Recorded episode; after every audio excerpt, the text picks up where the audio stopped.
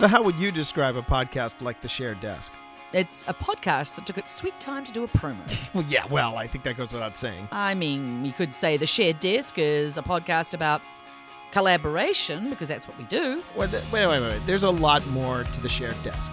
You got our Loot Crate Looky Loo. Oh, what's in the box? And then what we're doing when we're not writing, usually it's pretty nerdy. And then there are the drop ins. Has the whole world gone crazy? Yes, there are drop-ins. And we love having guests on the show. It's The Shared Desk, after all. And if it's Katie or Lauren, you get some lovely singing as well.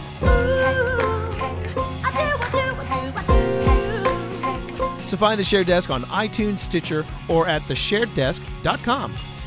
The Shared Desk. Two writers, One podcast, Different points of view.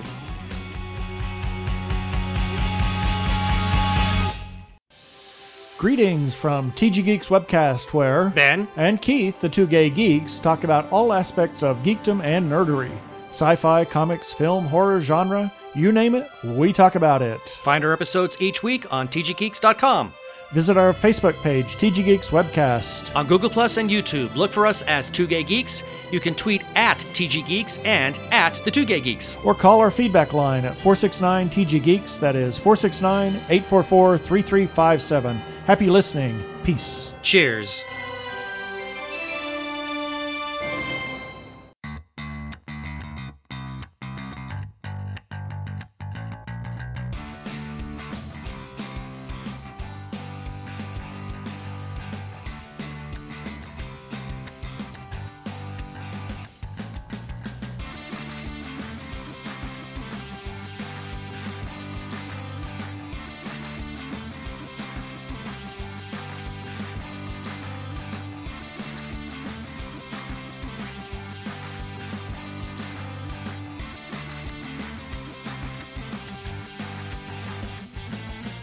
Hello, my name is Joe Hogan. Many of you know me as Epic Grays in various video games and social media. Welcome to episode 111 of Geektitude, a geek culture podcast that celebrates the inner geek in all of us. Today I am joined by my co-host Ray Vargas. How you doing, Ray? I'm doing good, Joe. How's it going? Good. Uh, time change this morning, so Yeah. that's always fun. That always sneaks up on but other than that, pretty well. yeah, yeah. Uh, we are also joined today by David Accampo and Paul Montgomery, who are the writers behind The Margins. How you guys doing this morning? Great. Well, time change. Yeah, that goes for me too. groggy. Yeah, just a little. Yeah. I went to a party last night, and um, they the the restaurant, which we will remain nameless, uh, took us. It took them an hour to get us the food in between the appetizer and the major meal. Whoa. and there was like 13 of us because it was a, a birthday party. And uh and then it took like 10 minutes for them to find the car in uh in the valet. And so what we expected to be home like an hour and a half earlier than we did. I kept looking at my watch we got a podcast in the morning. Come on people. Um so uh david and paul before we we get into you telling us all about the margins which sounds like an absolutely awesome project um go ahead and tell us a little bit about yourselves You want to start? you start? wanna go first? Go ahead, Dave. it's going to go like this quite a bit.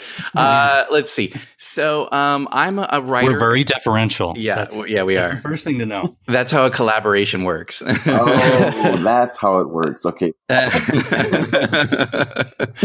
um, so so I'm a writer and designer. Uh, I've done some. I've written and directed short films. Uh, written some prose short stories.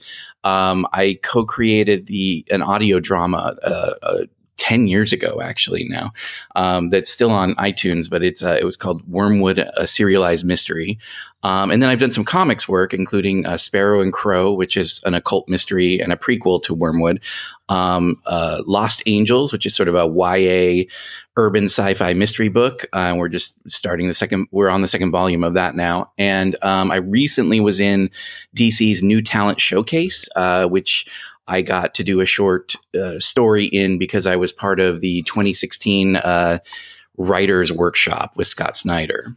Um, and in addition to that, I do some podcasts with I've done. I've done some podcasts with Paul. We're not currently doing any, and uh, you know, this is We're our doing first. one right now. Well, yeah, We're doing a podcast right now. Right I mean, of our live. own creation. Uh, That's but, true. But our own creation is the margins, which we'll talk about soon. So yeah. So uh, I'm also a writer. Um, I went to school for for screenwriting and playwriting. I'm Paul, by the way, um, and uh, I met Dave uh, about ten years ago um, on online through uh, the iFanboy community, uh, where I was a co-host of of the iFanboy Pick of the Week podcast for a while. I was also an editor uh, for the site. Um, so my sort of my my geeky area is is pretty much in, in comics. Um, also done some some movie reviews and, and things like that. Um, but yeah, I met Dave and and wrote uh, for his uh, audio drama uh, Wormwood: A Serialized Mystery. Uh, so that's still out there. We co-wrote an episode together, and then I did one on my own. Mhm. Yeah, and uh, so it, like in, in Wormwood, for anyone who's not familiar, um, uh, it's it's sort of like a like a Twin Peaks kind of situation. Uh, Twin Peaks with a little bit of uh, Fargo in there, a little bit more supernatural stuff. Um, predating Night Vale, I think. um, we, we came along first, but um, that was really fun, and, and we've worked together for so long. And it was only um, two years ago um, that we actually first met in person. So we collaborated for a while just online and spent hours and hours talking to each other on Skype. We did, as Dave mentioned, a podcast uh, that was called Fuzzy Typewriter, um, where we talked about similar stuff to you guys. We we basically um, talked about whatever movies and TV shows and comics we were into at the time, and um, we've done we've done that off and on, and uh, maybe it'll come back someday. But um, Mhm. for the for for for right now, basically the focus is on the margins, which is coming out in the summer, and that's been a project that we've collaborated on for several years now because it was a a big undertaking. It was um, a 120 plus page graphic novel. And it's been in various stages of, uh, you know, writing and rewriting and uh, finding our artist, Amanda Donahue, and working with her. And I'm sure we'll talk about that some more soon.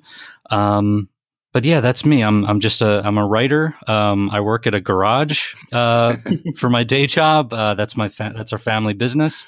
Um, I have no aptitude for it, so hopefully this writing thing sticks. Very cool.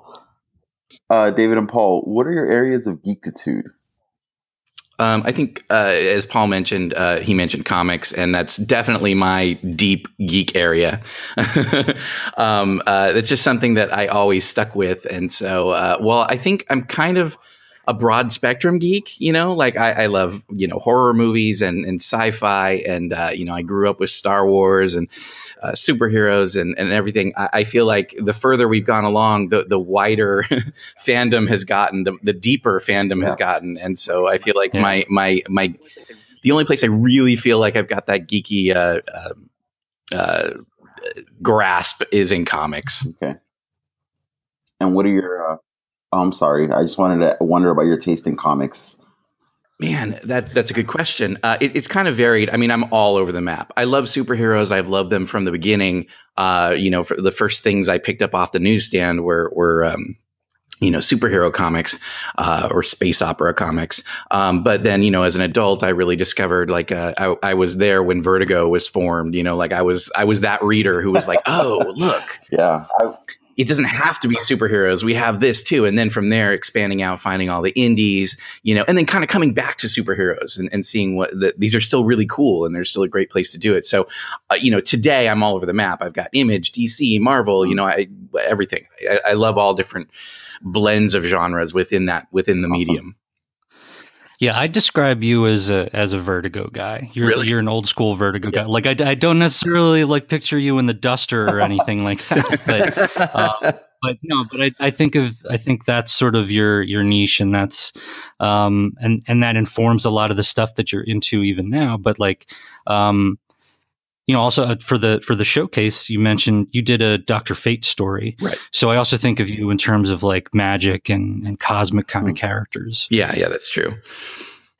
Um, as for me, um, yeah, I guess I would consider myself um, a comics geek. And uh, although you know I, I don't make it out to the comic shop every week, I'm doing a lot of my reading on comiXology these days, and I think certainly my my taste in comics has changed just in in working on them, in in working on things like the margins, which is a, a YA book. Um, so I'm looking more towards what what's coming out from First Second Press, what's coming out from Scholastic. Even um, I've always, I think, since I was a little kid, wanted to do middle grade kind of stuff. I was a I was a big fan of. Uh, Bunnicula when I was a kid. That, that was my first sort of like fresh book series. I'm glad that there's laughs of recognition because not everybody Oh, knows the man. Bunnicula, but but yeah. So that was uh, Deborah and James Howe did the first one, and um, unfortunately, uh, so that was a, a husband and wife team. Unfortunately, she passed away, I believe, during the creation of the first one, and then James Howe did the rest, and stuff like Celery Stalks at Midnight and things like that. And I've always been sort of like an animal person, so if there's if I don't know if this qualifies, but I'm an animal geek. Um, He- you are so an you know. animal geek too. Yeah. I, I I, think that I, I love I love anthropomorphic animals, like those kind of stories, I, or just stories that like it's narrated by a dog. Like I'm just a a big, you know, I I always repost, you know, rescue dog stuff, and um, if there's cute videos of dogs doing a weird thing, like that's that's me on your Twitter feed. So um, and you know I like a little bit of the supernatural. So that so that's sort of um, you know what I'm what I'm into these days. video um, games. Anthrop- I'm an anthrop video games as well. You're kind of more a video Um, game guy than I am. Yeah. that yeah, that's so we we have like a you know we have a, our strike team for for Destiny. I think we kind of fell away a little bit with Destiny too. I think but- everybody did. um, but yeah, I'm. Uh, I video games I came to sort of because um, everybody would ask me when I was writing for iFanboy, and I also did interviews for for Marvel.com. Um, you know, what comics podcast do you listen to? And I was like, I kind of don't because that's sort of the day job, and uh, you know, I'll wake up and Alan Moore said something, and I was like, oh, this is going to be my day. So I sort of I, I sort of drifted towards listening to more video game podcasts because that's something where I don't have proficiency in terms of the industry, and I don't, you know, I've never done interviews in the, in that realm um, of, of geek journalism, so I could just embrace it as a fan. And so uh, I'm real big into Nintendo stuff. There's a big Nintendo Direct this week, so I was excited about that, and maybe we can talk about that a little bit later. But um, yeah, that's that's sort of our our areas of uh, Cool. geekiness. That's awesome. Do you guys have any places where you feel like you're you're not in touch with the geek uh, community? If Geektitude is low. That's a really good question. Um, so I, I think, like Dave, um, I'm a, I'm a full spectrum geek where I'm I'm into a little bit of everything, but I do feel like I wish I knew. I wish I could be geekier or, or more knowledgeable about music. Mm-hmm. I've written one music review in my life, and it's this weird sort of tone poem about a Decemberist album, and there's no like technical understanding either. So like, I wish I knew more about that. I wish I knew more about coding, like just like computer stuff. Um, I wish I knew more about browser extensions. I don't know how to do keyword passwords or like things on my, you know, like shortcuts, like technical stuff. Like, so from a family of mechanics, like I'm not mechanical at all, except where it comes to like talking about story. Um, so I wish I was more of a, a technical. Right. Is that the garage that you mentioned earlier? yeah, yeah. My, my my dad's been a mechanic since he was seven years old. Actually, we just celebrated the 50th anniversary of our Wow. garage, and I just kind of do some of the paperwork. I answer the phones, but like I, you know, I don't know anything about cars. Um, and it's like not necessarily like I um raging against my dad like oh man cars are stupid. Like uh, it's it's just that like that's not my area of Sure. aptitude.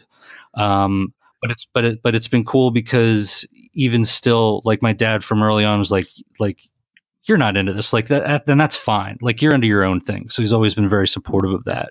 And my whole family has. So um that's that's been uh, that's something that I'm always really grateful. I feel like you should open a side business out of the garage. It's like story mechanic, and people just come in. They you know they drive up with their car, and then they bring their script over to you while your dad works on the car. Wow. That'd be awesome, you know. That's Like, You're like, yeah, Just you like- just do this, like- this, and this, and you've got your own like It's like a script doctor. coveralls Yeah. on and everything like that. Yeah, man. Yeah. story I, I do, I do, I do wear coveralls. Yeah. Um, Hell yeah. I get no, but I, I actually I I learn a lot just from listening to the regulars who come in. Like you, you just you know you pick up. It's sort of like Mayberry down there. It's like very you have your regulars who come in after they're done, you know, their job for the day, and they just come to hang out and have a beer or whatever. And um, so like I pick up different you know dialogue ticks and stuff like that, and just weird stories. Like people come in, you know, um, asking for help on their car, and even though I'm not super proficient in that. I know some of the asks are kind of crazy. Like, can you put gas in my tires? I'm like, I don't think you want that. dude. Um, That's not gonna end well for anybody. that's not gonna no. Um, I don't. I could ask my dad, but like, I'm gonna say no. You want air in your tires, not gas. And she was like, "Well, this light came on in my dashboard, and was like, we need to take a look at that dashboard." I think. Well, I'm glad you know enough to know not to put gas in the tires, Paul. That, that's that's progress. Yeah, so I just, yeah, so I just like I, I just hear stories and I just sort of file them away, and I was like, that'll be useful at some point. Uh, yeah. My, so my my lack of geek, did, I, I'd say it's similar to Paul. Uh, we're very similarly aligned in that way. Um, I do not have a mechanic in the family, so I don't even have that aptitude at all. Uh, uh, I would say, but it's funny because I had this reaction. So I was in Artist Alley at the Emerald City Comic Con last weekend, and um, and, and I really, and I think I posted that I feel a little bit like the Oh, old lady uh, answering the door on Halloween. Like I, everybody's walking by, and I'm sort of like, and now who are you supposed to be, dearie? You know, like because there's, I feel like the older guy for whom fandom has passed by. Like, like I grew up with Star Wars, I grew up with comics, I get those things. I and, and back in the day, like you knew you, if the guy was into comics, if you were a kid into comics, you were probably into Star Wars, maybe a little Doctor Who, maybe some Star Trek, Mm. you know, and that was about it, right? Um, uh, you know, and maybe those guys were also into the horror movie genres a little bit, you know, like, but but now there's so much and it's so broad that I feel like I'm a little bit of everything. You know, I do love horror movies. Um, you know, I, I love science fiction, uh, hor- uh, uh, you know, supernatural mysteries. Um, uh, uh, you know, and like I can follow a conversation about Doctor Who, but I only have like certain segments of knowledge about Doctor Who, right? Right. Um, you know, comics are the one where, you know, like, you know, if you know the difference between Infinite Crisis, Final Crisis, and Crisis on Infinite Earths, then you're my people, you know? you know, like when Spider-Man got his black costume originally, then you're my people, right? So like that, like that's my deep knowledge. But aside from that, like I like there's so much Star Wars fandom that like as a kid who grew up with those movies, the original movies, I'm like, I don't even get half the names people are talking about now. I Right. don't watch the Star Wars Rebels, and so I feel like fandom has grown beyond me. Um, you know, and, and like Paul, the music thing. I, I have my music that I like. I have certain things I'm open to, lots of music, but I don't have the technical um, capacity. So that's kind of where my uh, like my geektitude is low, I guess. But yeah, yeah. Nice. you guys are right in my right in my wheelhouse. So like you're not music geeks. I'm like, oh, good, because that's all I, I always feel like I don't I don't know the music. People are like, so this uh, I have no idea who you're talking about. and uh, and yeah, I completely understand that whole idea of not knowing that not like being the the jack of all trades the expert in none Yes. where Yeah. people start talking about something and you're like i i know this is star trek but i have no idea and i thought i was pretty proficient and apparently i am not yeah, I'm also so hard to keep up. I'm Yeah. Also, kind of jack of all trades with my geekdom as well, and I kind of feel when I'm around somebody who's you know specialty of Star Trek, I feel a little bit like a fraud. You know. Mhm. um. What What are you? If you had to pick, what would you say your favorite fandom is? Each of you. That's a good question. I mean, I think we've kind of already alluded. For me, it has to be comics. Yeah. Um, uh, my favorite sort of universe is DC Comics. Uh, the DC universe. It, it hasn't always been there for me. you know, like like there have been state. I'm sort of like uh, late '80s, early '90s. DC is is Yeah. like my favorite time period of all. That's great. uh, because I think they had the legacy going, um, and, and but they also were kind of trying new things and trying to keep uh, fresh material out there. And so, like, if I have a specific favorite favorite era and, and and time and place, it's definitely like DC Comics in the late '80s to early '90s. The everything from you know. Um, uh, uh, the Mike Grell Green Arrow, you know, to the James Robinson Starman, to Yeah. you know, like all this kind of stuff that came in that era. I, I, and also the more this even the sillier comics in the time. Like I love the Mark Waid Flash run from that era. You know, Yeah. I love all that kind of stuff. So so for me, that's probably where my my sweet spot is. My uh, my main geektitude is probably movies, and I am dying to take a huge tangent right now. Pick your brain about the DC movies, but we're gonna hold Oh, off God. on that because we could derail the entire show right now. I am not. I am not a fan of the crop of DC movies. I will. I will say that. Uh, uh, yeah. Um, as far as movies go, Big Trouble in Little China. That's my. That's my Yes. deep uh, fan jam. That's such a good movie. Yeah. Such a good movie. Yep. Um, so from so I went to I went to school theoretically for for screenwriting and playwriting. I have a BS in screenwriting and playwriting because I went to an engineering school. Story Um, mechanic. so I'm that's telling just- you, story mechanic, Yeah. man. Story mechanic. Basically, so uh, I uh, let's see. I've always been a big uh, Wes Anderson fan. So, uh, and as I mentioned, huge fan of, of animals and dogs. Some I'm, so I'm super hyped for uh, Isle of Dogs, uh, the new um, uh, stop motion joint he's doing. Um, so big fan of that stuff. Um, in terms of comics, uh, I like I like a lot of like European stuff, like Tintin. Um, I'm a Superman apologist. If you say Superman's boring, I can talk to you for hours about why he's not, um, and why he's really interesting, and why the whole you know like uh, Superman being so so powerful um, is not a detriment to character depth and, and tension and things like that. Um, me and Dave are both big into uh, Planet of the Apes. Ah, We did uh, a deep dive series of podcasts on all the Planet of the Apes movies, the classics and the new ones. Really fun. Um, That goes with your anthropomorphic got- animals too, doesn't it? it goes it goes with that, yeah. Um, I'm a nut for Chewbacca. I'm look. I'm basically looking around my desk. I'm big on like let's see, giant monsters. I got a I, and robots. I've got a Cherno Alpha from Pacific Rim. Um, the like big two foot tall toy of that sitting on my desk. Uh, Thor. Uh, what else am I into? Uh, Snoopy. I'm I'm I, I wanted to be um like a newspaper strip cartoonist when I was young. That was one of my first. The the first job I wanted was to be a chef because I like the hat, and then after that I was like, nah, I want to be a cartoonist, and so I was real big into like uh, newspaper strips, and um, I. Uh, I was heavy into art for a while, but I didn't have the technical chops for it, and eventually moved towards uh, sto- like uh, writing, and so uh, short stories and things like Right. that. Um, huge, huge Star Wars fan. Um, that's that's one of my like if I was going to dress up as something and go to a convention, I'd probably lean towards the Star Wars Have- direction or like the or the Godzilla direction. Those are Have my you ever ones. dressed up and gone to a convention? Uh, I've been to conventions. I've never Cosplay? been in costume. Yeah, I've never done that No. either. Yeah. Okay.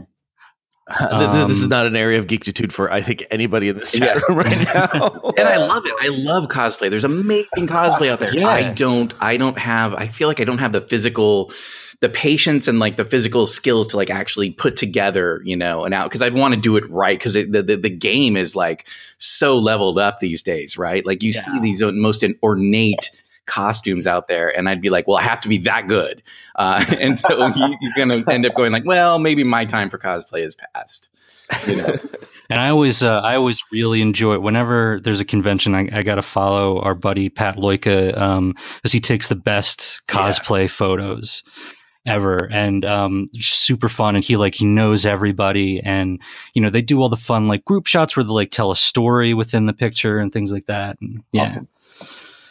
Now, um, is there anything that you guys would recommend that is kind of a deep dive that that not a lot of people know about, but you're like you should be a fan of this? Ooh, good one. I know, Paul, you've got something for that, right? Yeah, yeah. So, um, sure, I'll, I'll be the light preserver. Um, no, um, you mentioned uh, Doctor Who earlier, and I'm not.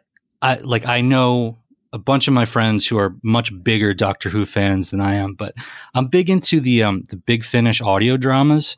Um, just to bring it around to you know how we met and working on Wormwood. Uh, uh, they do these great. Um, they do them on CD or you can get them digitally, but uh, bigfinish.com. They do mostly Doctor Who, but then there's I think they've done some like some Torchwood stuff and um, some other like like smaller properties, mostly English stuff. Um, and I just I love the just the genre of um, or the medium of audio drama where you're you're using you know like the theater of the Yeah, mind mhm. and there's something so fascinating about being able to tell any kind of story. And you just need you need some great actors, and you need in the writing process you just need to know how to convey exposition, how to convey a sense of atmosphere, and um, it's really inspiring to to listen to those and get a sense of okay, they're they're creating the sense of either claustrophobia or a sense of oh, we're in a really big space, like, and it's the moment where you know Dr. Grant looks up from the jeep and sees the dinosaurs in Jurassic Park. Like, you can create a sense of scale with a great performance. Um, so I'm big into those. Like one of my favorite, um, you know, like the big question in Doctor Who fandom is like, which is your favorite Doctor, which number? And I'm a big fan of the uh, of the Eighth Doctor, um, who was in the TV movie, uh, Paul McGann, and most of his stuff is through the radio dramas because he did that one kind of schlocky, you know, TV movie, but then he has this whole world of stories, um, and I think they're some of the best things that they've done in Doctor Who on TV or books or you know otherwise in these radio dramas. So um, uh, I really enjoy those, and I think if somebody's interested in that stuff, that's a a whole rabbit hole you can go down. Um, because the continuity is all crazy and it's like where do you start but they do a good job of saying like okay if you're interested in this doctor or these companions you know go this way or whatever so um, that's I something need to- Very cool. I need to jump down that rabbit hole. Actually, yeah. I mean, it's funny. Uh, he's uh, Paul. What you said is absolutely right in that we kind of learned that on the fly too when we were doing Wormwood, um, which is still out there on iTunes if people are interested. It's it, he, as Paul mentioned, it predates uh, Night Vale, and so it's sort of like the early Garage Band version of you know just a couple of uh, uh, dudes who wanted to get some actors together and create an audio drama. Um, but I think there's a lot of fun in there still, and you can see us learning on the fly of how to do that theater of the mind, of how to, you know, uh, uh, uh, create these images through a combination of a dialogue and exposition and some minimal sound effects. Um, so that's that's always been really fun, and I always really like that. Um, my area that, that I think people uh, that, that should know more about. I'm gonna actually go with a person, um, Christopher Priest. He is a African American writer. Uh, he was an editor back in the uh, day at Marvel, like early '80s, I want to say. Um, and he's a person who, if you saw and enjoyed the Black Panther movie, um, you need to go back and read the complete collection of his Black Panther comics, which are some amazing. Um, amazing works and a lot of it a lot of what you see in that movie is taken from his stuff. Not directly but sort of but you can tell that they read it uh, uh, the everett ross character specifically but then a lot of the just sort of the tone and elements uh, uh, in the movie are you know come from this run. Um, he's a guy that i followed for a long time. He never gets that sort of big name acclaim that some of the other comics writers do.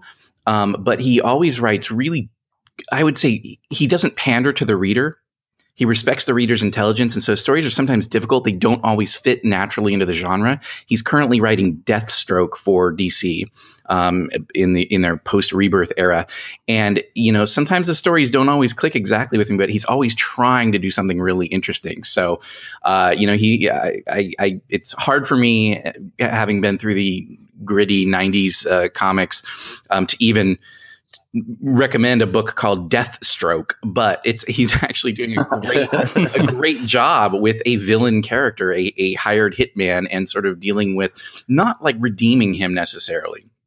But it is a, a, it's about his up and downs of redemption or a, aims at it and how he fails and everything like that.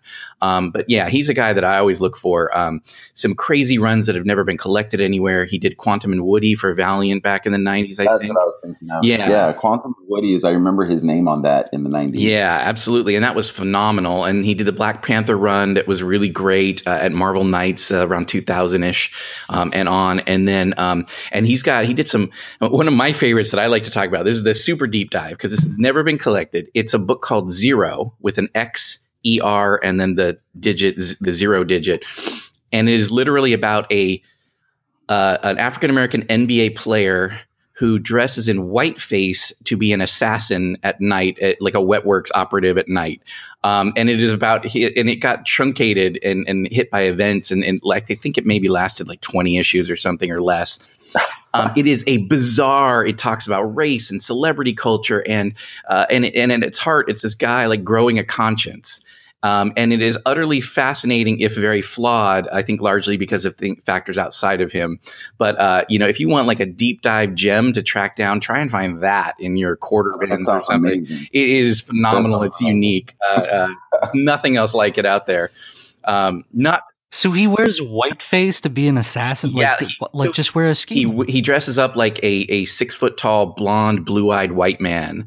Uh, uh, so he, he's sort of like the James Bond guy when he's out doing that. Like maybe even without a mask. Is there a reason? For There is a reason for yeah. You you you get it through the series, and I won't spoil it. And also, I can't really remember off the top of my head, but there was I'm looking at some of the artwork right now. It looks It was, great. yeah, artwork by Uh, Chris Cross, um, and it's it yeah it, it's it's pretty phenomenal. Um, I think uh, Paul to answer your question, part of it is because uh, the celebrity, like he's a well known uh, uh, NBA player. You know, he's sort of like Michael Jordan and uh, uh, uh, Dennis Rodman combined, or something like that. Like he's this like beast on the court, and uh, everybody knows him, and he doesn't get along with his players and so it's got that whole side of it but then it's got this whole and then they go and be an Ah. assassin I've never heard of that. That sounds wild. That sounds really cool. yeah, there's your deep dive for you. That that's pretty deep. That's pretty. That's an awesome deep dive. I I can I can hear uh, Rob from the Comic Box, which is another one of our shows on the network, quickly looking it up on whatever browser he has open. Oh, hell yeah. amazing. yeah, I've got it open already. It's bookmarked. I'm, I'm tracking that down for sure, 100%. um, so you're here. Uh, we're going to be talking about uh, your current project uh, later in the show, The Margin. So uh, it is I guess the next question up is what are you working on right now? But um, you know, I guess we can introduce that idea now. Well, yeah. I mean, I can. We can also add that, like, so we're we're finishing up the margins right now, and that's going to come out. Um, and so we'll talk about that. I'm also working right now on the second volume of Lost Angels. Um, that is uh, the first volume is in print, and people can go and and and search it out and check it out. Um, but the second volume we're releasing digitally on comiXology, so I'm in the midst of lettering some of those. Um, um, pages right now for the third issue that should go up online pretty soon. Um, so that's you know that's kind of the other stuff I'm working on right now. I was kind of taking taking it easy. I'm, take, I'm taking a nap. No, I'm just like no, I'm just I'm no, I'm watching as uh no, I'm I'm watching as uh, Amanda, the artist on the margins, um, drop stuff into Dropbox and get to see the inks and everything. And it's just really it's surreal because like now we get to talk about it because it was something that you know we we worked on years ago, like just this pitch and um, Dave said, I have a couple of ideas that I'm going to take to the conventions and see if anyone's interested. And um, one of those pitches was a thing that sort of like he mentioned, and then I kind of latched onto and like sort of like we're sort of like an anemone and a clownfish. like we're just like we're I, just like we're we're to, in together on this. And so he, and dave was nice enough to pitch it as like a, a project that we could both work on. Um, and uh, he was like hey someone you know Fanbase Press was was kind of interested in this and you know do you still want to work on it? I'm like yeah that sounds like fun. And fast forward years later it's now at the point where we're at promoting it. And it just it it feels like, are we allowed to say this? Like, are we allowed to talk about it? Like, everything's a secret, and you know, so that, that's kind of surreal. And and being and coming from comics journalism, where I was interviewing other people, it's really weird for me to be on the other side of that. And um, so that's and and Dave has a little bit more. Um, familiarity with being on the other side of the interview because as you mentioned lost angels but for me this is my first project out there. And it's kind of like i've been telling people it's like when i got my first tattoo i just want to do more. I just want to re- like now that it's like finally a thing i just want to go out and come up with more projects. So i have some ideas but uh, everything's all in this sort of like uh, gooey jello thing. It's not quite it's not quite bouncing yet Hmm. so I want to make sure that it's all firmed up. And this is a weird analogy and it's getting kind of gross, but no, I have so I have some things that I want to work on, but it's it's not time yet. Sea so. anemones, Jello. We we got you. All right. I'm in a weird headspace, man.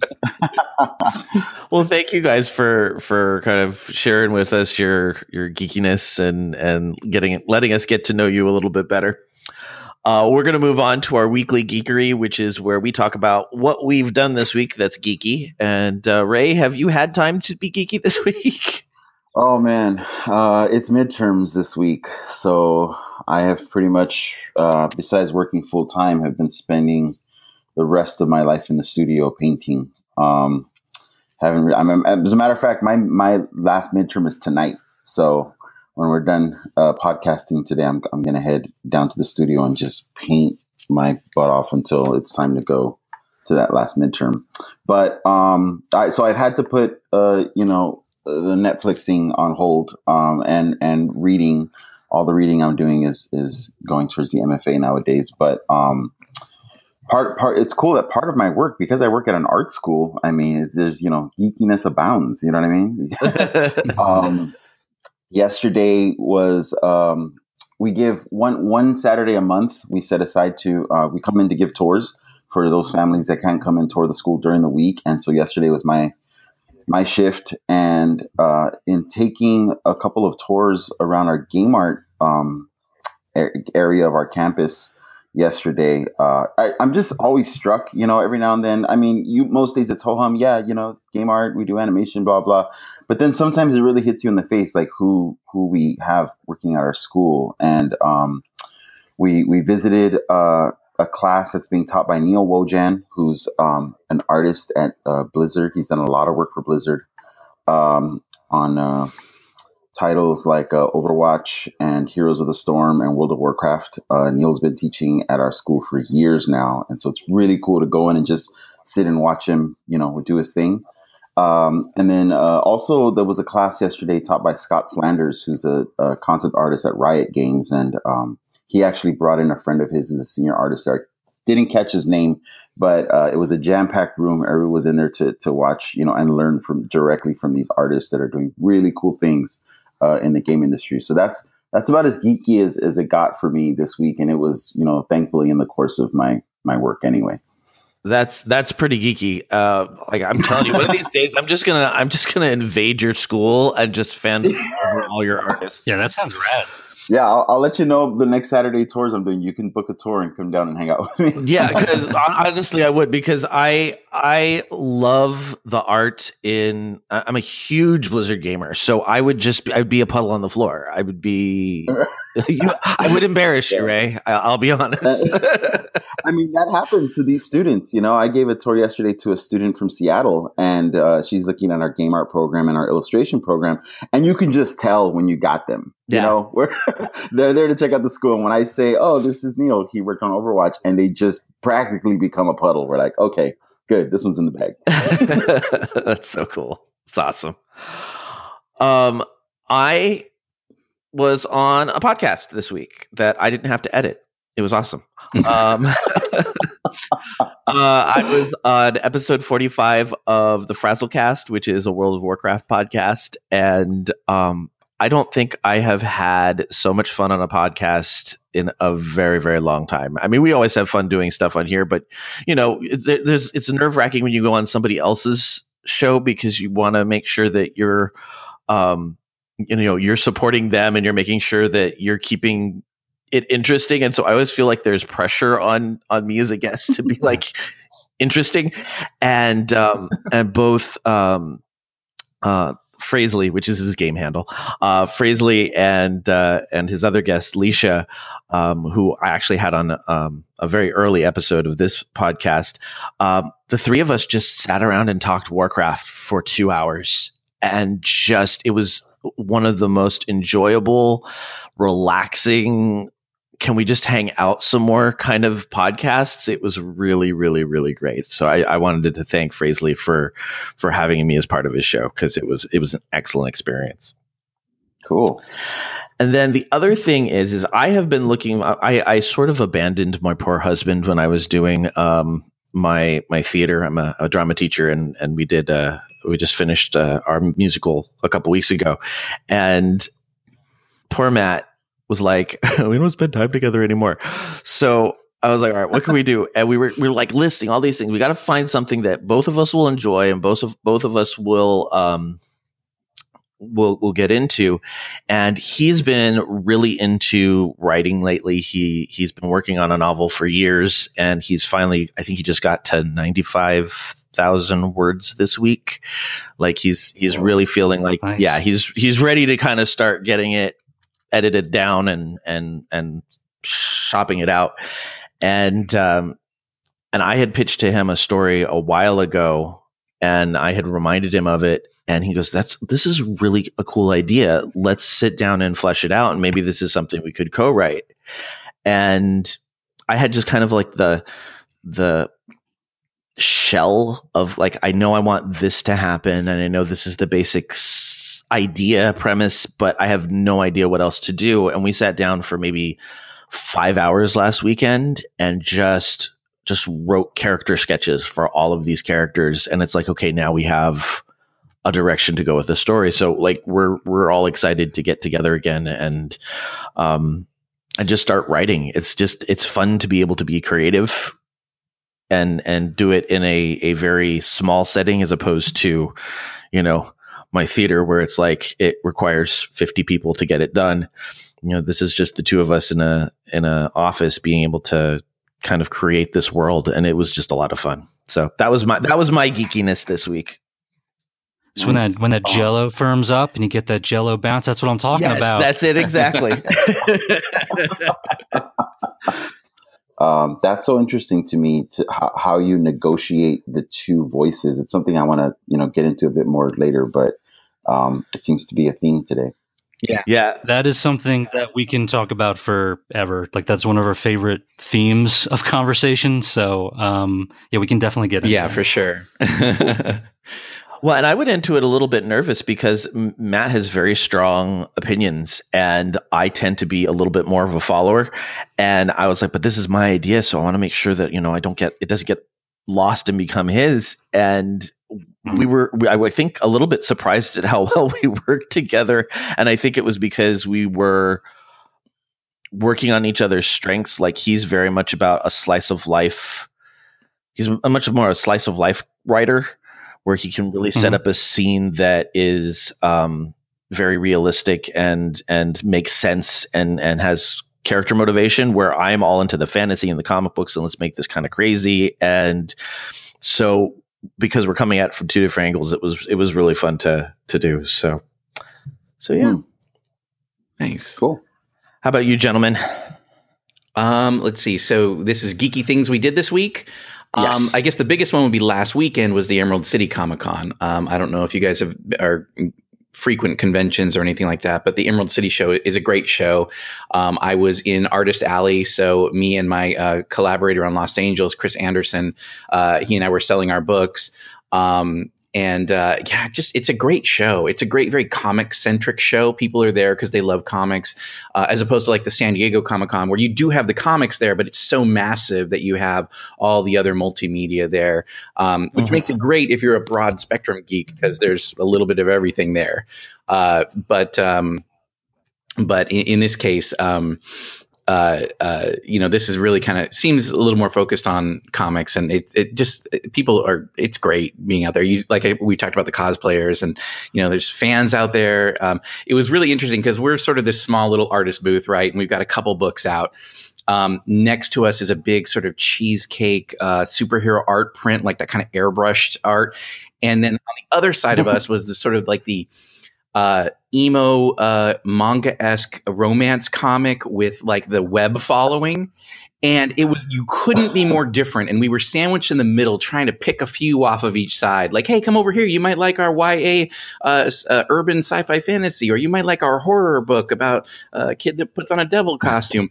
Um, you know, and like it, it, it, it was bizarre. Like, and we did get, you know, people, but it was really bizarre to see. Um, you know, it, it's cool actually to see these two very different audiences, like these teen girls, like running up. Oh my God, they're here! They have the second volume this time. You know, of, of like the romance girls next to us, and then like the guys with his girlfriend going like, "Hey, look at that kick-ass Venom over there!" You know, and you get all of that in one spot. You know, and that's super cool, especially if you're a broad spectrum geek. You know. I was Yeah. on a I was on a panel on Saturday night, and that was a lot of fun too. It was about villains and what makes a great villain. And so I was there with a couple of uh, authors, um, Annalee Newitz, who is uh, uh, the founder of io9. Um, and also an author, and uh, a couple of uh, uh, women, uh, female writers from my workshop, uh, uh, Erica and Desiree, uh, who write for video games and stuff like that, um, and TV and movies. And another uh, author, Alex Marshall, uh, did a fantasy novel, and we just, you know, we had this great crowd, and we got really literary. But we're talking about, you know, what makes a great villain, uh, uh, why we like villains, why, when we we start to become fans of villains, and then when it goes too far. And it was a really interesting conversation. So Give me, give me, because I, I, I really wish that I could have been there. Give me a spectrum of sort of like what villains you talked about. Oh my God! Uh, uh, so this guy Alex, I think his his name is Jesse, but he writes under a name Alex. He went on this long treatise about Thulsa Doom from uh, the James Earl Jones character from the first Conan movie. Uh, Okay. Annalee went on Yeah. a, a long thing about Agent Smith uh, from uh, The Matrix. I talked about the Devil. Uh, we, talked about, we, we talked about Games of Thrones characters. We talked about, um, uh, you know, like like anti-heroes and, and villains and, and where that line is. Um, you know, is the villain an antagonist by nature, or can a villain be the be the protagonist of a book, and how does that work? You know, what happens? Uh, do they inevitably become an anti-hero? So we talked about all that kind of stuff. Interesting. Um, so for me, um, let's see. I caught the uh, the finale of Star Wars Rebels. I mentioned I'm a big Star Wars fan. That was really cool. Um, I would say not not the mo- not the biggest and most operatic uh, finale in Star Wars Rebels uh, history, but um, it was a, I, I felt like it was a very satisfying ending, and um, one of the one of the cool things I noticed about that was that, and I'm I'm, I'm not going to spoil it, but um, so the main character, so Ezra, um, has grown up on this show, and he had sort of the um, Aladdin kind of bowl cut in the beginning, and he was, you know, th- like straight up Aladdin, like a street rat kind of character, and like uh, stealing from the Imperials and all that stuff, and kind of obnoxious. And um, I I didn't love that character, but by the end, they did some. They, they like they stealthed up on me, and I was like, I I'm really into this character. Like if you actually take a look um, at the blueprint for that character, he's really um, he's really empathetic and he's also he also has a really strong connection to animals which again sort of my thing. So but i was like and also like he sort of at some point stopped being obnoxious and became a really interesting protagonist. So um, i'm really impressed with what they did uh, character wise in that show. And then it, it leaves things off in a really interesting place so that um, you know if if they decide to do this as another series or if they explore it in the books or they do it in film whatever um, there's some interesting uh, loose threads there that they could they could play with. Um, so that was pretty cool. Um, haven't gotten to um, the new season of jessica jones yet. I, I have that on Oh on yeah. deck. Um, excited about that. Um, what else? Uh, i mentioned the nintendo direct earlier. Uh, i've become sort of a big Nintendo geek uh, in the past couple years. I think through the Switch it's a really cool game system. Um, they're making really smart choices after the debacle of the Wii U. Mhm. Um, so that's kind of cool. Um, and uh, it, it's interesting to look at it because I didn't grow up with Nintendo systems. Um, I had I had Game Boys throughout the years, so I had the portable stuff, but I never had a Nintendo or a Super Nintendo or even an N64. Although I did rent it like for like birthdays and stuff from Blockbuster. Do you remember when you could do that stuff? Like you Yes. could like you could rent a console and it had this big like hard shell box with a handle on it and you take it home and you know you have it for like a weekend or something. So I would I remember doing that and playing like Mario 64 and stuff, but um, I was always like a a Sega and PlayStation guy. And so I missed that part of um, that part of my Nintendo story or that part of my youth. So uh, I was I was very excited when they came out with the uh, uh, Super Nintendo uh, Mini system that came out last year, and I like woke up real early and went to Target at like five o'clock in the morning and uh, and waited in line, and that was that was a neat like geeky community thing to like like the first five people like talk about it and like what their story was and um, what games they were excited to play and stuff like that. Uh, but, anyways, that this this uh, Nintendo Direct where they announced some of the upcoming games and really excited for uh, for WarioWare coming back. Um, those little mini games, it's like just Nintendo at its most absurd and weirdest. And um, I like that Nintendo is embracing just like really strange ideas, like like that. Like Splatoon is just bizarre. It's just such a, a strange, and it's like it, it's inspired a really interesting fandom. Like if I could say, if I could go back to that question about our favorite fandoms, that's that's a really interesting one um, because you see weird Splatoon cosplay with like people with like you know octopus heads and stuff, and there's whole like it's very That's exactly where I'm like, and wh- who are you supposed to be, dearie? No wanted- clue. so were you like so so just to to bring that back you were ta- uh, your your son was there with his friend Yeah. um and he just graduated high school or he's He's going about to to graduate high school. Yeah. so he's so he's that age so like do you like lean on him to like be like what the hell is that like what is that minecraft like what is that a little bit. like yeah. what am i looking at We honestly didn't talk about it too much uh, while we were there, but he definitely has a broader knowledge of the video game stuff. Yeah, if it's sort of like, uh, uh, I hate to say it this way, but like sort of younger or newer uh, video game, yeah, I got to go to him, and he usually at least has some idea of what it is. so you got like that that asset you've got like you, you can lean on that Oh, so sure. you have your your fandom from the dark ages you know and then you've got like his stuff where he can be like yeah that's naruto like that's I'm a really big fan of these scrolls here. These- back in my day, the hieroglyphs. It's like, I wrote this great- Isengard going through the scrolls. this great Zeus fanfic that I uh, found. It's awesome.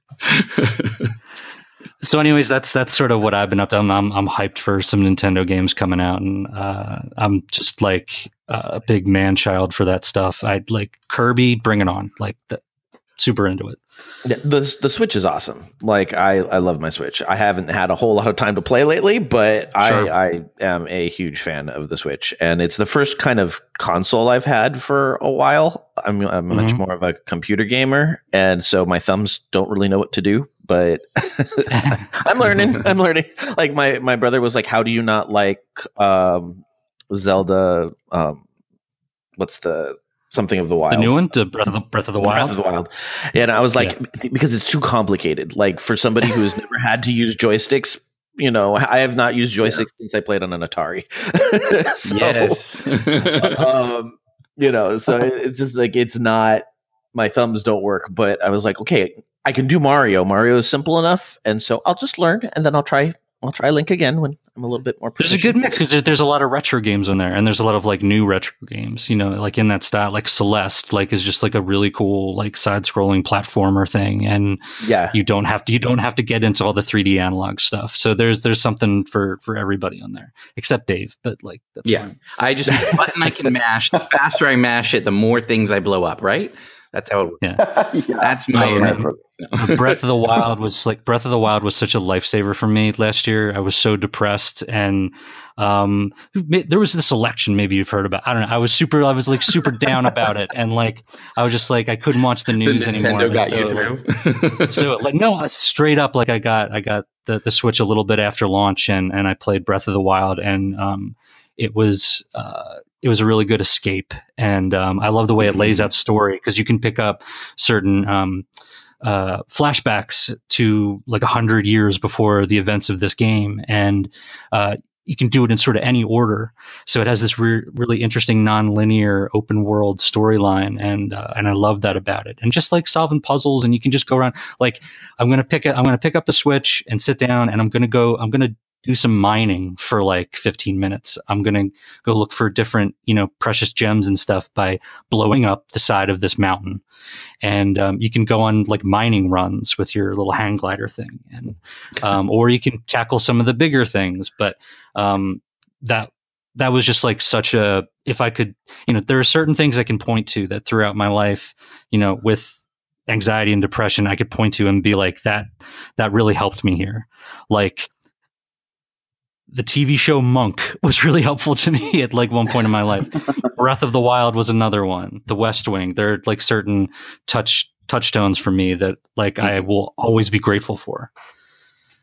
That's awesome. That's very cool. Jello. Jello, big important thing for my emotional well-being. Well, awesome. Well, it sounds like we all had geeky weeks in some form or another, so that's awesome. Uh, we are going to take a quick commercial break, and when we come back, we're going to learn all about the margins, and we'll be right back. I'm Void. And I'm Beej. And together, we're the Geek to Geek podcast. Well, we make it. It is kind of us, but I guess it's separate. Every week, we pick a topic from geek or digital culture and chat about it for a while. And you're invited. We talk about books and movies, games, comics, the internet. Or really whatever we feel like. Yeah, that too. So look for the Geek to Geek podcast on iTunes. Or wherever your podcasts are sold, or downloaded, or whatever.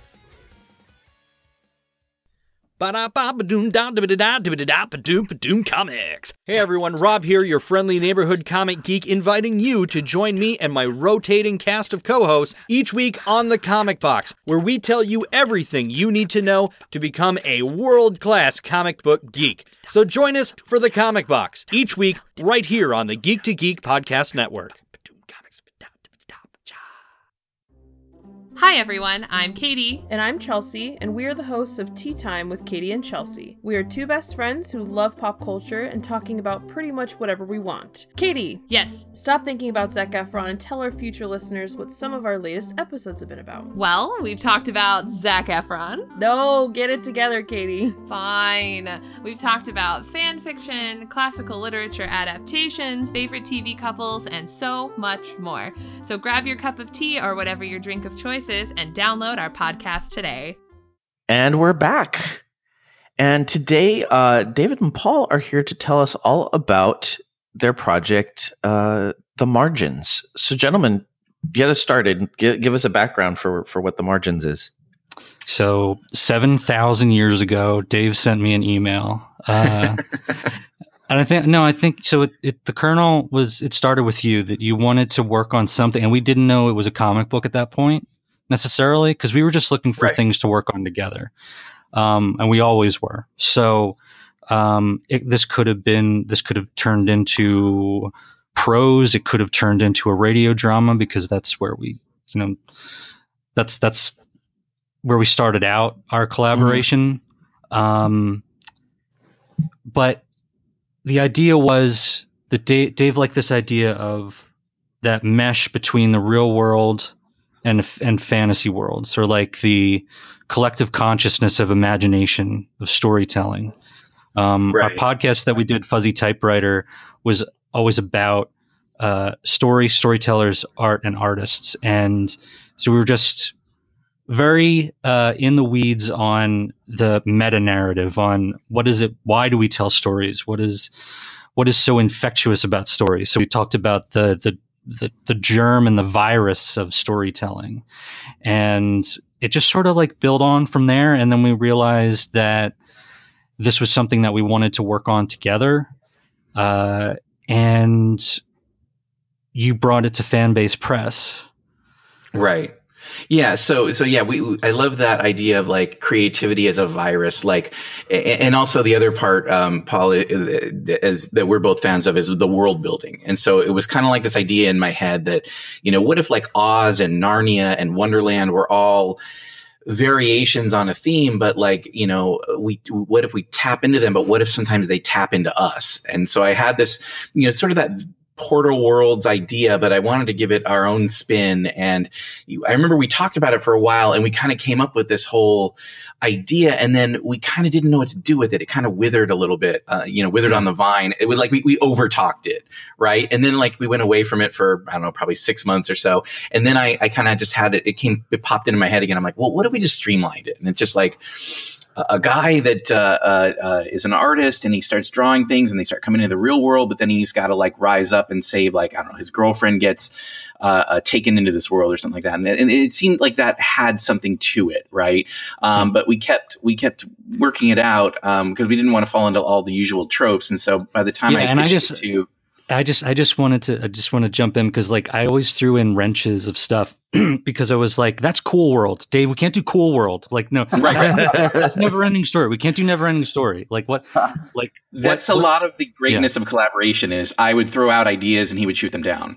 Um, no I mean he he would sort of like make sure that I wasn't falling too into something that was too similar. And, and I think we and I probably did that for him as well we're back and forth we sort of figure out what works and what doesn't. And sometimes it can get frustrating because you feel like okay we're not on the same page. It's not working.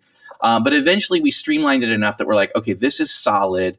And I took it to Barbra and Bryant at Fanbase Press and I pitched it to them. Um, one one uh, caveat, uh, one slight alteration from what uh, Paul said earlier. It wasn't actually at the conventions that I pitched it to them. It was in their oh, living okay. room. uh, no, I mean, I mean, we talked to them about it at a convention, and then I actually was at their like living the room. middle of the night. You're in their living room. Yeah, like, what the hell room. is that? Like they come down with a baseball bat. I, I like, oh, brought God, a it's six just pack, Dave. um, you know. I just said, okay, here's what we're going to talk about. So I pitched them a couple of ideas, and I knew I had them when I got to this, and I won't spoil it because it's a big part of the graphic novel. But I'm I'm describing what's going on. I'm doing that classic like Hollywood pitch session, right? And then this happens, and Barbra goes, "Oh." And I said, "Oh, I got them on this one. You know, they're, they're gonna like this." Um, but then Barbra and Bryant, they're really great at being supportive of the art, but also throwing in their own wrenches. Um, Mhm. Barbra very specifically said, "Well, you know, the way you have it here, you have this guy and he's saving his girlfriend. Is there any way that you can make it like the girl saving her boyfriend, or maybe they're not even straight, you know?" And and I'm like, "Oh, well, yeah. There's no real reason that this has to be a guy. I don't know why I defaulted to that. We we we were still trying to be a, a bit diverse, where I think the the main the lead was a, a Asian American character, um, but he was male." And I was thinking like indie comic scene. I think it was in my mind. It was sort of uh, um, uh, what's the optic nerve guy's name, Paul? Uh, Adrian uh, Tomine. Tomine, yeah, Adrian Tomine. Like in my mind, he was like that one of those characters, right? Like uh, one of his characters. Um, uh, but uh, but as I took it back to Paul, and I'm like, well, you know, Barbra, they weren't pushing this on us. They were just saying, what if? And Paul and I started talking about it, and we're like, well, yeah, what what if it is? Uh, um, you know, a, a- a woman and maybe she has a boyfriend. I'm like, well, maybe she has a girlfriend, you know, like maybe that's just, and then we still didn't want to get into the damsel in distress thing. So what that did is that forced us to kind of specify our characters a little bit. Okay, if they are a couple, if it's two women, who's the woman that's you know in danger? Maybe she, you know, she's got her own life. We got to give her her own agency, and so that really informed uh, the shape of the story as we then broke down like a detailed outline, um, just going back and forth. Do I have that right, Paul? We kind of we kind of worked that Yeah. into it, and then we sort of created an extensive outline, more like a treatment, right? That was maybe like five, six pages long. Um, Yes. And we kind of really solidified the concept of what we were talking about. And uh, I guess we should probably talk And- about what the concept is, right? So and and I should say that like for a long time, um, longer than is is probably healthy. Like we didn't have the ending totally like Yeah. figured out, or like we had we had Z figured out, but like X and Y were a little Yeah, we, we had kind of the arc in mind, but not necessarily. You know, I don't know how you guys are with creative stuff, but like if it's too mapped out for me, I can get a little bored. I have to have some magic left in the actual scripting process. And so, you know, for us, I think it worked that we kind of had this end point in mind, but we didn't know exactly how it was going to resolve. And we just were like, okay, we'll come back to that later. I think that's that's very interesting because I'd hear I've heard from a lot of writers that their process is um, to to kind of let their characters do the work and take them on this journey. And I always thought, well, like, how do you sit down and write and not know where the story's going? That makes no sense to me. And then I did I did NaNoWriMo for the first time, and I was like, oh my god, I just added a character that I didn't expect. Well, yeah. And isn't that great when that happens? Yeah, it's so great. It's amazing, and and that's the thing is, you, if you can, you, you can't not know. You can not know where you're going, but you have to know your characters, and then they tell you where to go. Now, with a graphic novel like this, there's also another factor, which is you have a limited page count. You know, like uh, ten thousand words in a novel isn't that big a deal, right? Um, It's a couple extra chapters, maybe. Um, um, and, and and that's not a huge deal in selling a novel. But a graphic novel, if you say we're going to do it in 120 pages, you damn well better make sure that story works in 120 pages, and you can only do so many panels on a page. Um, and so there is this template there that we had to fill. So we know, so we're sort of editing ourselves as we go along. Like, okay, well, we know that the first act has to kind of break about 30 pages in, and then we can get into this longer. So we had to keep refining the outline as we went. But we knew, like, okay, we've got these last 30 pages at the end, and these are going to be the finale. And we know basically there's a big confrontation, but we didn't know how exactly the details were going to fall out. And that's okay. But we just knew we have to keep in mind that we've got about 30 pages, you know, and that and there's only so much you can do with that um, in, in the comic book language. Yeah, and it's sort of that. It's it's a little of that. Um, let's let's take Ben Franklin as an example. Like he's got this idea. Like he sees outside there's like lightning. He goes to the store. He buys a kite. That's step two. Step three is he waits for the next storm. What's step five? And then step six is be remembered forever as a great genius. Yeah. You know, like so, like we have like all those parts. There's just the one missing thing. Um, the other thing I should mention, like when when Dave's talking about like refining stuff, this isn't like we're sitting down and we both have the outline in front of us on our laptops, and it's it's not like um, you know in uh, in Google Docs or something where you're collaborating that way. Most of what most of our collaboration is over Skype. Um, it's like we'll we'll get on on Skype and have six, like a six hour long conversation about how the story should go, and you're telling each other the story. Mm-hmm. And one person will be like, okay, so we have these broad sort of beats, but then there's something that one of us is is particularly interested in or worried about like we have to figure out the solution to this plot thing. And so we'll grab onto that or put it aside whatever. You grab what you're most interested in. And the the way i liken it to, to or the way i explain it to other people is that i really respect dave and and when I tell a story, I don't want him to think that I'm an idiot. so it forces me to make choices on the fly because that's that's sort of what the creative process is is is figuring out there's a problem, identifying the problem, and then figuring out possible solutions. But when I'm writing on my own, I have a lot of trouble figuring out which of those solutions is the right path because I could see them being equally viable. It's that thing where creative people have trouble with multiple choice questions right. because you can you can take any of the A, B, C, or D, you can figure out, you know, a, a rationalization for all of those being the correct answer. That's why we do better on essay questions in a lot of cases. Right. That's yeah, why and, we and, and as a writer, every time you choose path A, you sort of have to lament that now you don't have B, C, and D Uh, available to you. You're you're narrowing, you're pruning as you go, right? You're narrowing because you have to come to this inevitable conclusion and it has to feel inevitable. But along the way, as a writer, you're you're snipping branches off. You're going like, okay, well now I no longer can do that, where it takes me on this thing, you know, until miraculously you maybe find later that it does fit in that the choice D was buried deep in choice A somewhere. But the fact is, yeah, you, you have to lament that you you make every choice you make takes you away from some other possibility. Yeah. Right, right. So in a collaboration, the other person can help you whittle down from okay, Yeah. C and D like they're kind of neat, but like that's not really that doesn't service the story. So like it's really an A, A or B, and really if we if we look at it, it's B because we're able to do a little bit of you know A, we're able to solve that in in B. So the the thing about not wanting to sound like an idiot is like I'm forced when in telling the story to Dave, like we're just basically like retelling the story to each other over and over again in different parts and fleshing out different sections of it, um, and giving different areas of it attention um, for that particular day.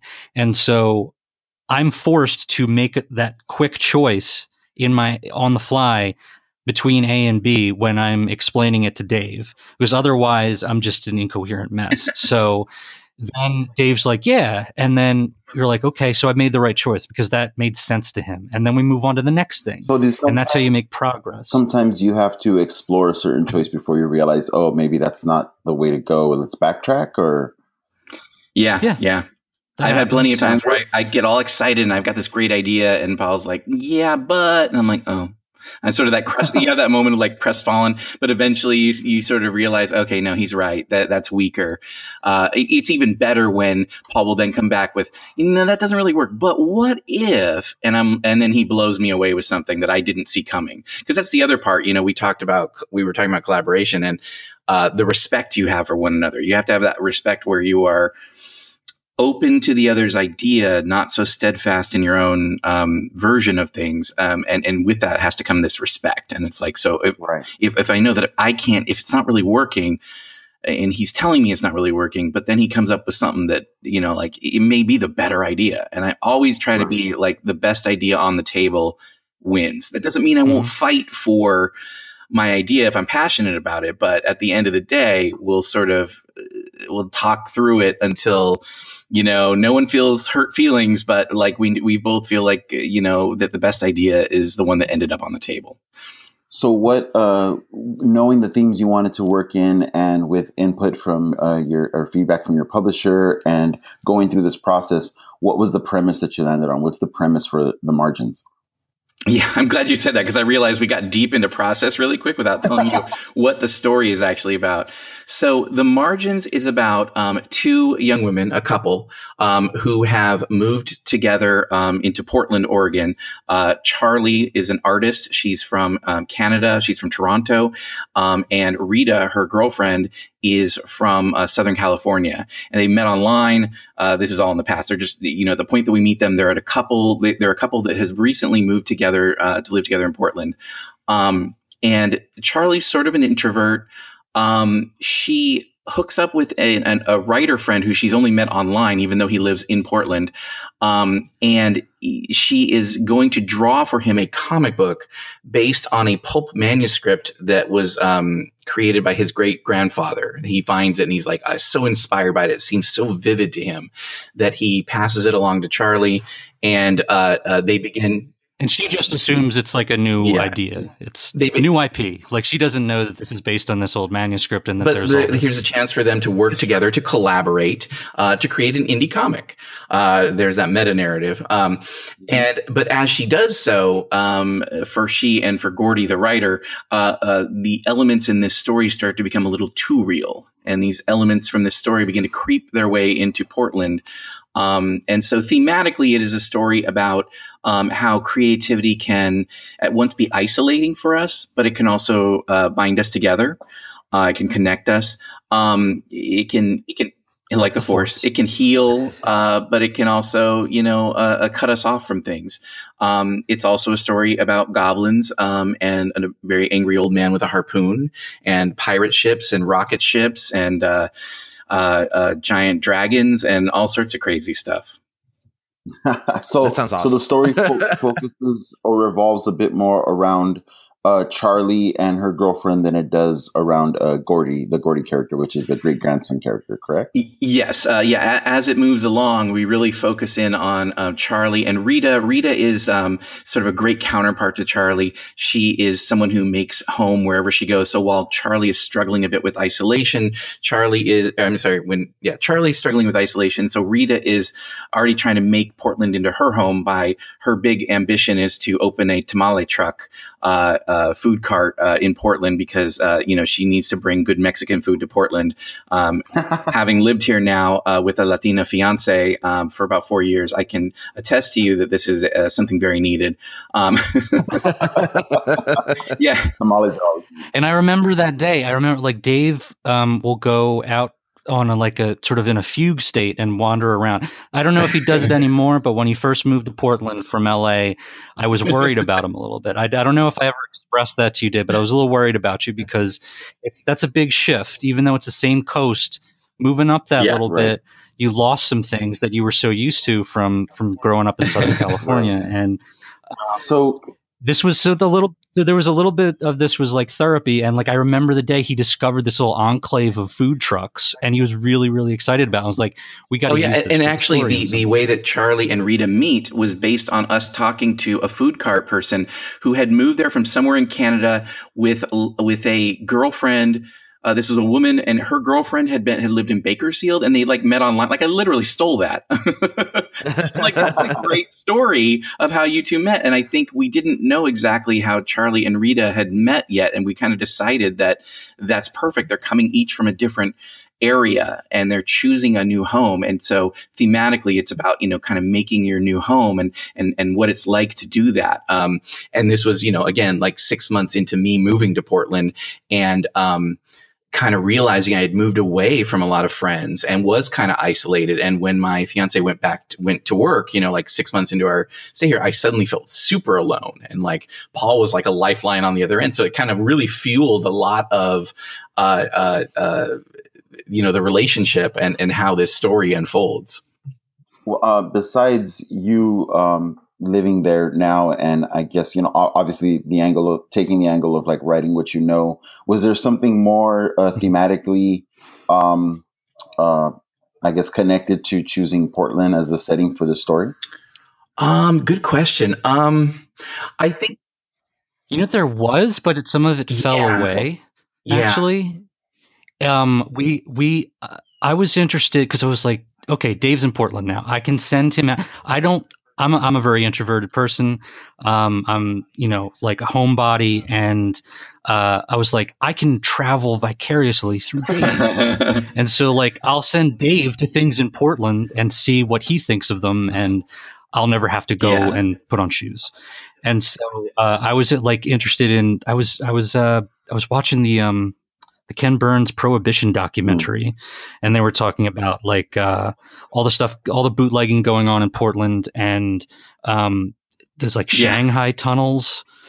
And like people just being like kidnapped right. in Portland and like that. Yeah, put into yeah. service. Yeah, we never. But we I never did go on the, the, the underground Um, tour, but, though. So I did go see those Shanghai tunnels and everything. um, yeah, I mean, uh, to answer your uh, question on my end, um, I think it really was about um, exploring a new place um, and what that meant to me. So it wasn't, it was that I was moving to Portland. And, you know, I lived in LA for a long time. Um, and uh, uh, I, it took me, so I, I grew up in, in sort of the Northern California um, area and then had moved down to LA and you feel like that's a great setting for a lot of movies and novels and stuff but i think for a long time i felt like i didn't know la like a native and that like, i couldn't really write about it yet you know but by the time Right. that i wrote my version of la which was in my book lost angels um, you know i really felt like okay i can totally do the la thing. Like i can write about this town. And by that time i had just moved to portland. So so i'm like okay well now i don't know how to write about portland. Like i want and so it was a, a way of writing about Portland as a newcomer. Um, and so, you know, yeah, it was just a really interesting way to talk about this move in a very subtle way, but to also, you know, to Paul's point, like I got to explore the town and think about it as my characters would think about it, and uh, and I think that informed it in some some subtle ways that may not be very overt when you read the graphic novel, um, but it, it definitely is like sort of the exciting things of food cart pods, um, you know, these little meccas of food carts, which in LA it's just food trucks and you don't know where they're going to be, and so like that subtle difference was was distinct, you know. Um, as goblins start to invade Portland in our story, um, I got to kind of look at it from their view. You know, they got I got to look at my neighborhood of like what would be um, the, these goblins would be feasting on all the crows and the, all the people's pet dogs and like all these kind of things. You know, they they would love this environment. you know, squirrels. Uh, you know, it's I got to kind of uh, just sort of look at the neighborhood through through goblin eyes for a bit, which was kind of fun too. That's awesome. I I absolutely love Portland, and I know exactly what you're talking about with the food trucks. Yes, because that like you know the first time my husband and I walked onto one of those like like basic lots with just food truck after food truck after yeah. food truck. And and again, I love Portland, so I'm not trying to bag on them, but you did find the one type of food that they can't be hipster about. Um, Mexican food. I know. Food. Yeah, I know. Yeah. I know. and you've got great. I came from great Mexican food in LA, you know, for obvious reasons. And and and furthermore, as I mentioned, my fiance is Latina, so she has very strong feelings about the kind of Mexican food. You know, that it's got to mm-hmm. feel like her grandmother's cooking, and that really informed a lot of uh, Rita, you know, and and her desires. And, but but we kind of pushed it into this. You know, she will make this her home by bringing her food here. You know, which is a great great contrast to Charlie, who's sort of like sitting up in her desk drawing because that is, you know, her passion. That's what she wants to do. That's where she's at home. But at the same time, it's isolating. And so that really becomes a, a theme uh, throughout the book.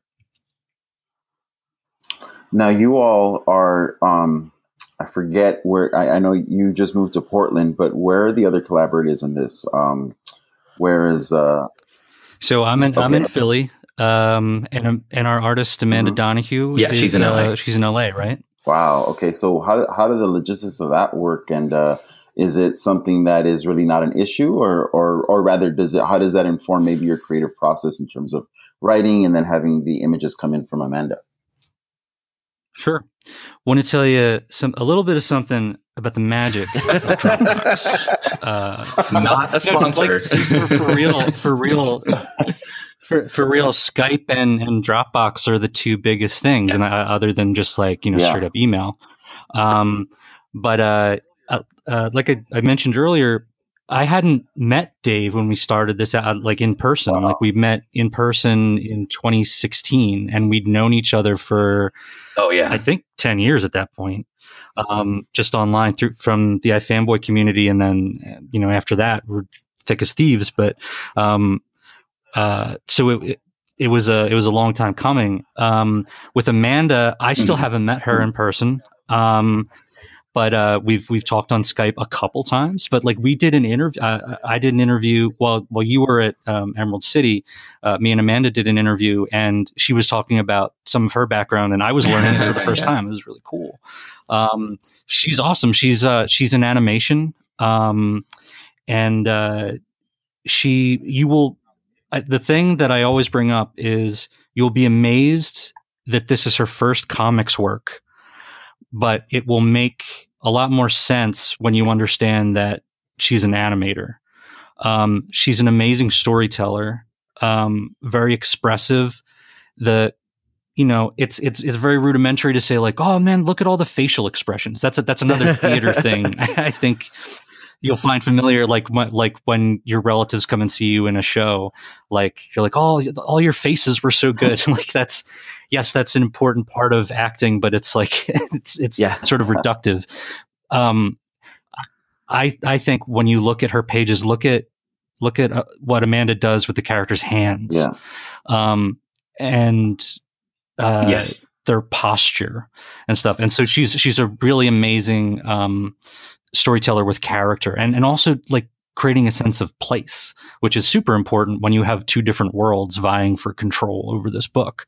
So that's that's a big thing, and and and time and uh, timelines too. Um, so Dave, you you met Amanda first, and it's yeah. That's a Uh, really so so the way I met Amanda is that she posted on. So again, while the Wormwood um, podcast ran from like 2007 to 11, maybe, um, you know, we still have a website up there, and people still find it because it's still on iTunes. Um, and uh, uh, so every once in a while, I'll get like a message board post or something, or a post on the website.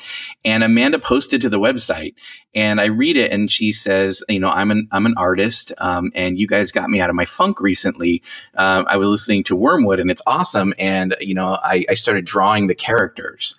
Um, and so she she links me to her Tumblr, and I go to the Tumblr, and I see these great caricatures, these great cartoon versions of um, Dr. Xander Crow and his partner Sparrow, who are the occult detectives uh, from Wormwood.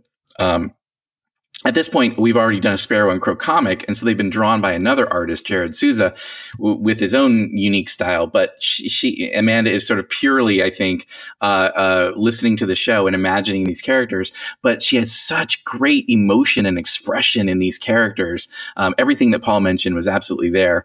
Um, that I and, and at the time I had just gotten that pitch approved by uh, Fanbase Press, and uh, so I knew we were working on it, and uh, and I said to her, you know, have you ever thought about doing comics? And she said, well, I'm familiar with them, but I've never done them before.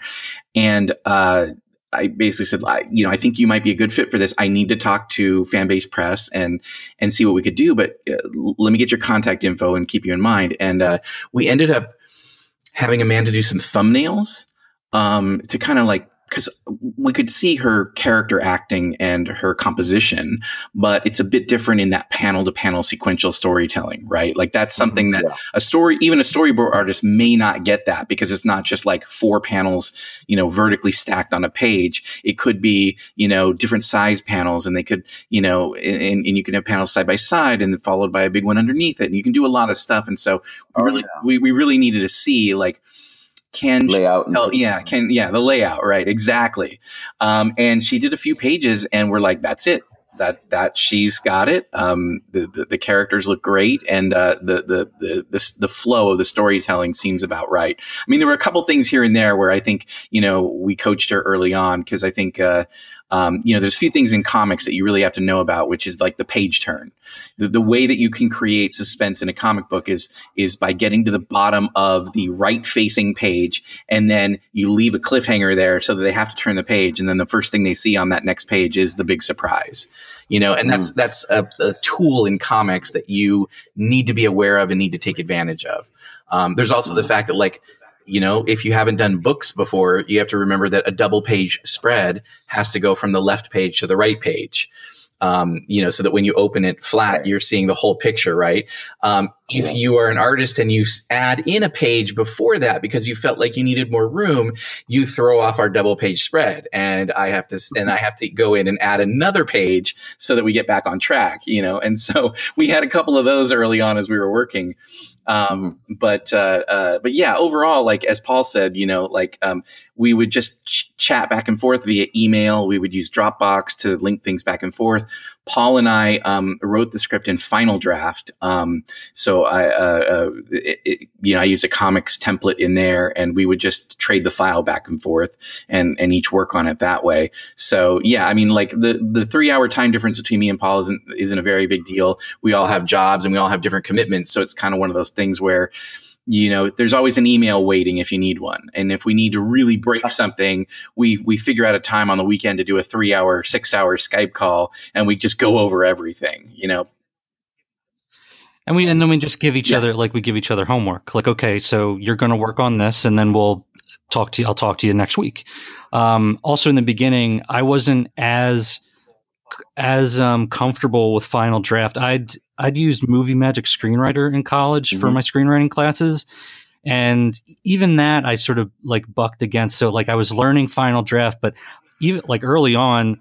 I was sending a lot of scenes to Dave just in Gmail. Like Yeah, I was like that's true. literally drafting it Yeah. in an email. and it wasn't it wasn't just a um, screenwriting lot of program. it was also that you weren't Yeah. as comfortable with the comic book pacing of like, I'm not sure if this all fits on five pages or four pages or what. And so he would just sort of free write these almost kind of like a combination of monologue with minimal like scene direction, um, but just Mhm. really free form. And then I would go and say, okay, this is panel one, this is panel two, panel three. And then I would tweak as I went along. But like, yeah, we kind of found our collaboration in that regard of like f- letting him free up to just tell me what he imagined and then I sort Yeah. of transferred it into the comic book language. That kind of really worked early on, but by the end, Paul was just taking it and like, I'll do these six pages, and then boom, there'd be like an actual full script uh, uh, two days later, and I'm like, whoa, okay, all right, Yeah, and that was that was from seeing like, okay, I I you know wrote it in my weird language, and then you translate it into comic Yeah, script you- language, you and by seeing out. you do that,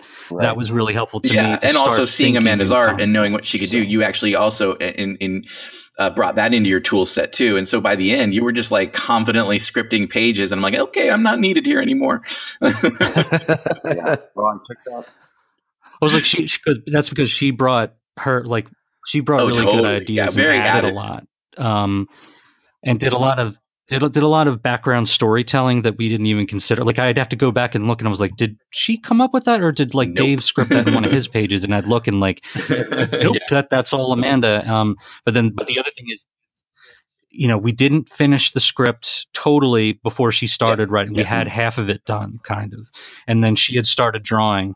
And just seeing what she was capable of gave me ideas as to oh she can do this then i'm going to throw this at her. And so um there were and there are a lot of pages that that one of the reasons we won't be like releasing the script or like including the full script is because a lot of them are me being like amanda don't kill me. Um but i think you could do a 12 panel grid and i think you'd be really good at it. And like she would do that. Um but a lot of it is is me being like you're gonna kill me but um you know and so it's it's it's It- very like one to one It conversation between writer more and artist. elaborate in your panel descriptions than than than I get. You know, like towards the end, you went from this sort of free form thing to really like almost dictating.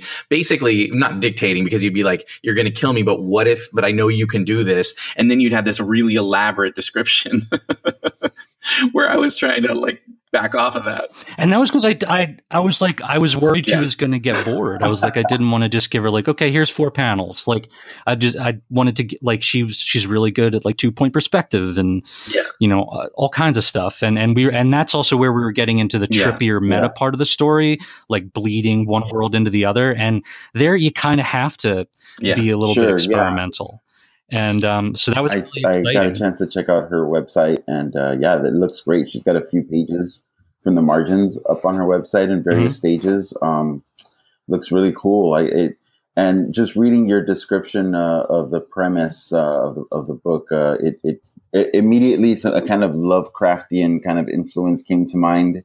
Um, and I think her her style really pairs well with that. It's, it sounds like it's going to be a really cool project. Yeah. really cool book. Yeah, she's got this cool cartoony style, but at the same time, this this story does revolve. I, you mentioned Lovecraft; it does revolve around an old pulp author who goes missing in the in like 1937. So we have this sort of older, pulpier uh, manuscript that we start with, and and and those imagined worlds, and then yeah, then we have this modern thing with these two young women, um, and the you know very vibrant characters. Uh, but yeah, you have the, these sort of goblins and, and other forces creeping in, uh, and and then you have you know. Uh, yeah, it, it just it, it all sort of somehow her work, even though you might look at it and say, oh, it's it's a bit on the cartoony side for comic book artwork.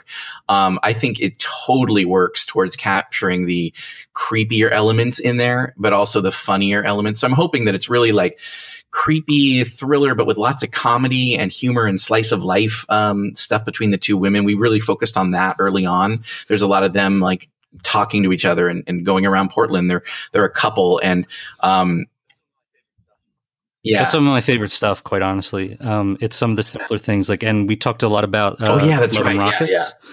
Um, and um, particularly um, Jaime Hernandez's stuff, the the Yeah. Locas stuff. Um, so Yeah. like Maggie the Yeah. mechanic and things like that. And that was, and we we talked about that before we had an artist lined up, and then also just in our um, blocking out the slice of life scenes because Um, I like the fact that we have this like p- half of the pitch is about the supernatural stuff, but I w- I also got like really into Rita's story of you know having this food cart and um, making it, giving it like all you know, maybe not equal time, but um, like uh, it's it's a lot bigger. Yeah, of a and talk about making you a, think. character making her presence known to you. Like she she fought for that spotlight and like just crept into the story in kind of some amazing ways.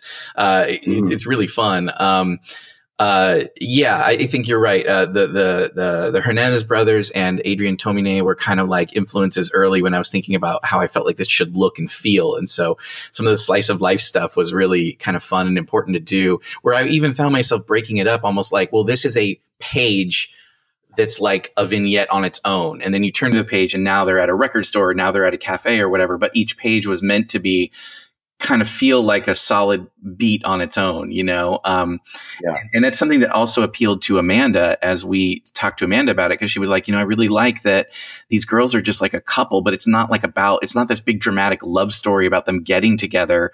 They're just you're coming at them at a different place that we don't always get in fiction, um, where they're just a couple, and it's about how they navigate the world together. And when one has trouble, eh, you know, how the other will be there for them, and vice versa. You know, and so I think And there's no like comic misunderstandings. Like it's like none of the annoying stuff that you see in a romantic comedy Yeah. where you're like, come on, like this is just Yeah. a, a contrivance. Like there there are tensions and there are arguments that they have, but it's Yeah, I'm really, organic I'm really hoping that that comes through for people uh, when they read this, and, and it feels like you know, it, it's it, we don't always get fiction that's about a couple just like doing couple things and trying to figure out that how we each have our own personal desires, but we're we're sort of you know, it's not dr- it's not driving a wedge between us necessarily. You know, they, they have little ups and downs throughout, but it really isn't about their love story. It's about their story of moving to Portland and and and creativity and home and isolation and connection and all of that. Well, it sounds great. Are you are you all still um, in the process of completing this work? Uh, I know you you said uh, you know it's in 2018. Is do you have a kind of a, a Yeah. a timeline for where you're hoping to to roll this out? Yeah, absolutely. Um, it, it will be out on July 23rd.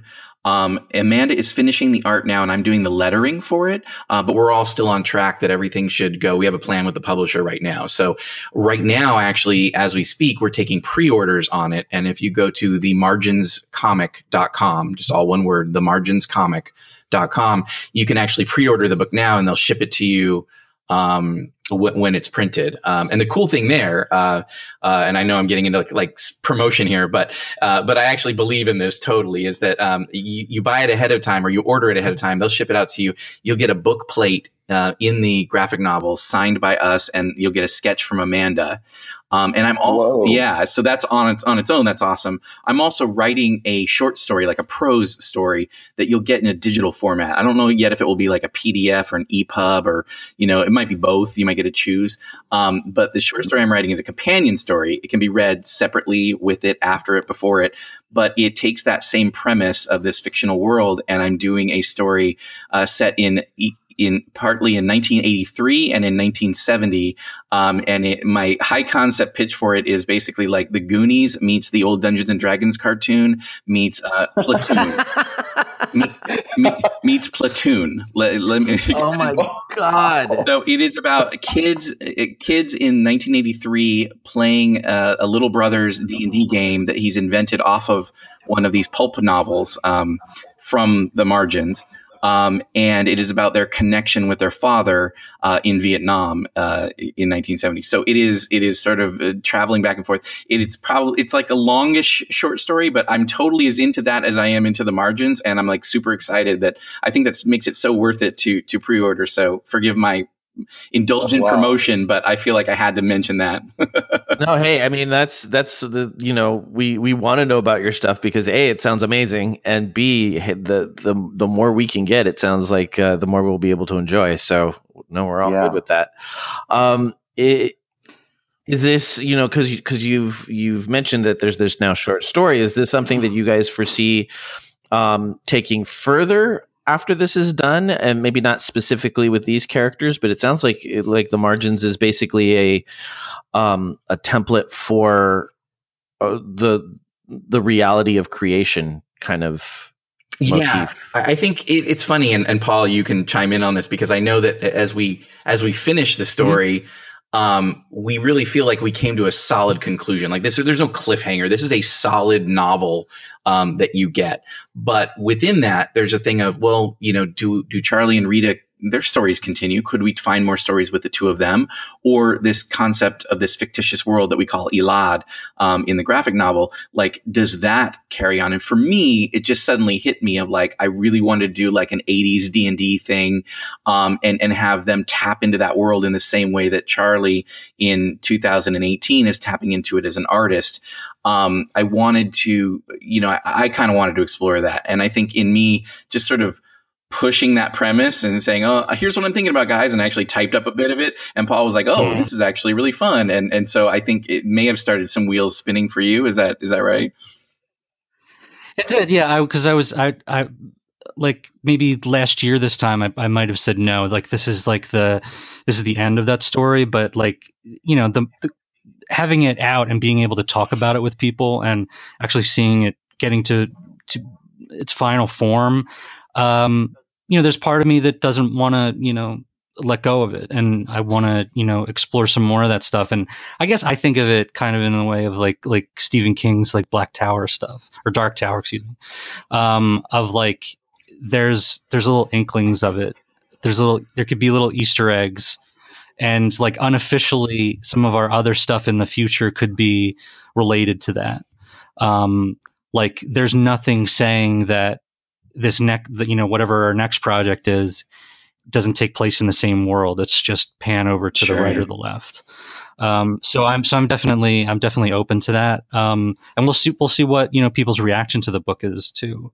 Um, maybe they'll like maybe we'll get a lot of questions like well what about this? And then maybe that'll turn into Yeah, that's true. That project. always So- opens up uh, uh, possibilities. Is when you hear people mention that when you hear people ask questions about things. So yeah, it's not something like we're like this is book one of a giant series. It's not like that. Um, my Lost Angels book is more like that, where I'm like I have this big concept and I know the first story, but then I have other stories that I want to tell in that same world. This is. It's a big world, and we could definitely find more stories in there. But I think they want to come to us organically, um, you know, like this D and D story did for me, where I'm like, I want to write this, and then suddenly I pitched like this one page document to everybody, going like, this is what I want to write about, and it just was so clear to me that, it, uh, you know, I wondered about it as like a spin off comic, and then they're like, well, we're not sure about that, and then I'm like, well, I'm just going to write it as a short story, and then we'll include it as a freebie, and you know, people pre order, and they were like, we're on board with that, so you know, it, it- it's uh, it, it- and I'm I'm stoked about it. So you know, it's one of those things where it's got to come up organically, and then when you can't not write it. Um, and so I suspect with Paul and I, we may find that again, or maybe it'll just be a different world next time. That's so cool. It's so awesome. It, it, I'm very excited for it. I, I love everything that comes out of uh, Fanbase Press, and and so I'm excited to to have you coming out of that that publisher as well. I think it's it's going to be a very exciting project. Yeah, that makes it, it all the more special. Um, Dave's wanted to work with the folks at Fanbase for for a while, and I was introduced to them through him. And um, just getting to know them over the years, I'm so proud that this book can be associated with them. Um, and uh, to be able to say that, like my, you know, like my, it's weird to say, my ethics and values line up with everything coming out of out of fan Mhm. base and um, the things that are important to them. And I love that you know Barbra suggested, hey, why does this have to be a dude? Like, could this be a female character? And I was like, it, there was there was no hesitation. It was instant like that's better.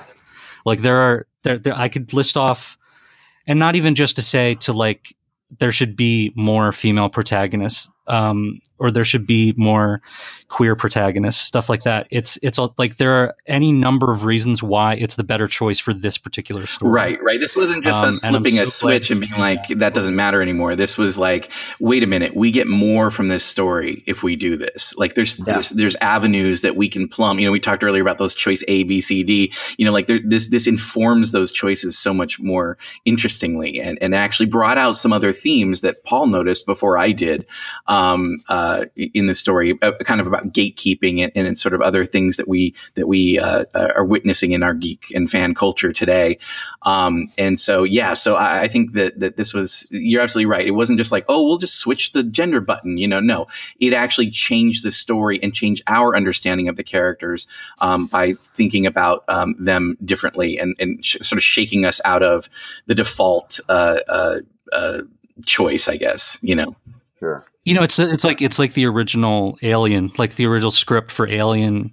There, you know, Ripley wasn't Female, like female. it was just like assumed like default male, and then like what what if we make Ripley female? And like that movie is so much better and more robust and more interesting. There's so much more that you could write about Alien, you know, for that fact. Yeah. Um, that made that franchise that choice. So um, I'm really I'm really glad that she brought that up, and we're like, uh, yeah, like we're we were very dumb to think that that was not the way it was. Like, that I is- can't even that is imagine right that other story now. Like I don't even know what it would be. Yeah. I'm so invested in Charlie and Rita. They're such amazing characters that that uh, uh, uh, to to to play with in this world. That like yeah, I can't even imagine what the other story would have been.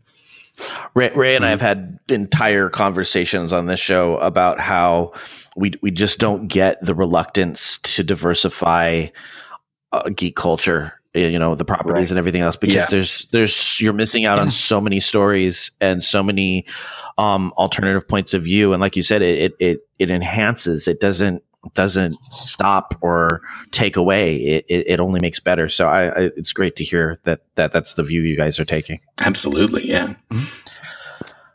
Cool. All right. Well, thank you guys so much for for sharing your your project with us, and and I know I'm going to be ordering it, and uh, very very excited to to get. Thank it. Uh, Just to cover again, uh, pre-orders now, and uh, its release date is July 23rd. yeah. You said right? Yeah, the release date is July 23rd. Pre-orders until June 1st get you all those exclusive I mentioned. So yeah, if you go to themarginscomic.com, then i there's a pre-order button right there and everything, so you can you can get it that way. Great. And then after that, it will be available on Amazon to get in print, and uh, we're also hoping to have it on comiXology. So. Yeah. Great. okay. Now, is there a difference between ordering it through the Margins website or Fanbase Press, or can you? Are they both? That's all the same. Yeah, all the same. Yeah, I think they just got a vanity URL, URL for uh, the Margins comic. So, but it's all still fan base. So you're still ordering it through fan base. Okay. Okay. Good. Good to know. All right. Uh, any shout outs this week for everybody? I'll leave. I'll let Dave and Paul go first. Um, yeah, uh, I, who do I want to shout out to? Uh, my buddy Chris Anderson, my co-creator on Lost Angels, um, because he is hard at work uh, on the third, fourth issue of Lost Angels right now. So you know, uh, if you guys are interested, go to comiXology um, and check out. You can get the entire first volume, uh, but uh, the second volume is coming out. It's called the School Days Playlist, and it is about um, the students in the high school that we uh, uh, uh, focus on in, in the first volume. So uh, you know, I got to give a shout out to my boy Chris for uh, all the hard work he's doing on that. Um, and I'll do just a quick shout out. I was uh, on another podcast this weekend uh, with uh, my buddy Conor Kilpatrick over at iFanboy. I mentioned them before.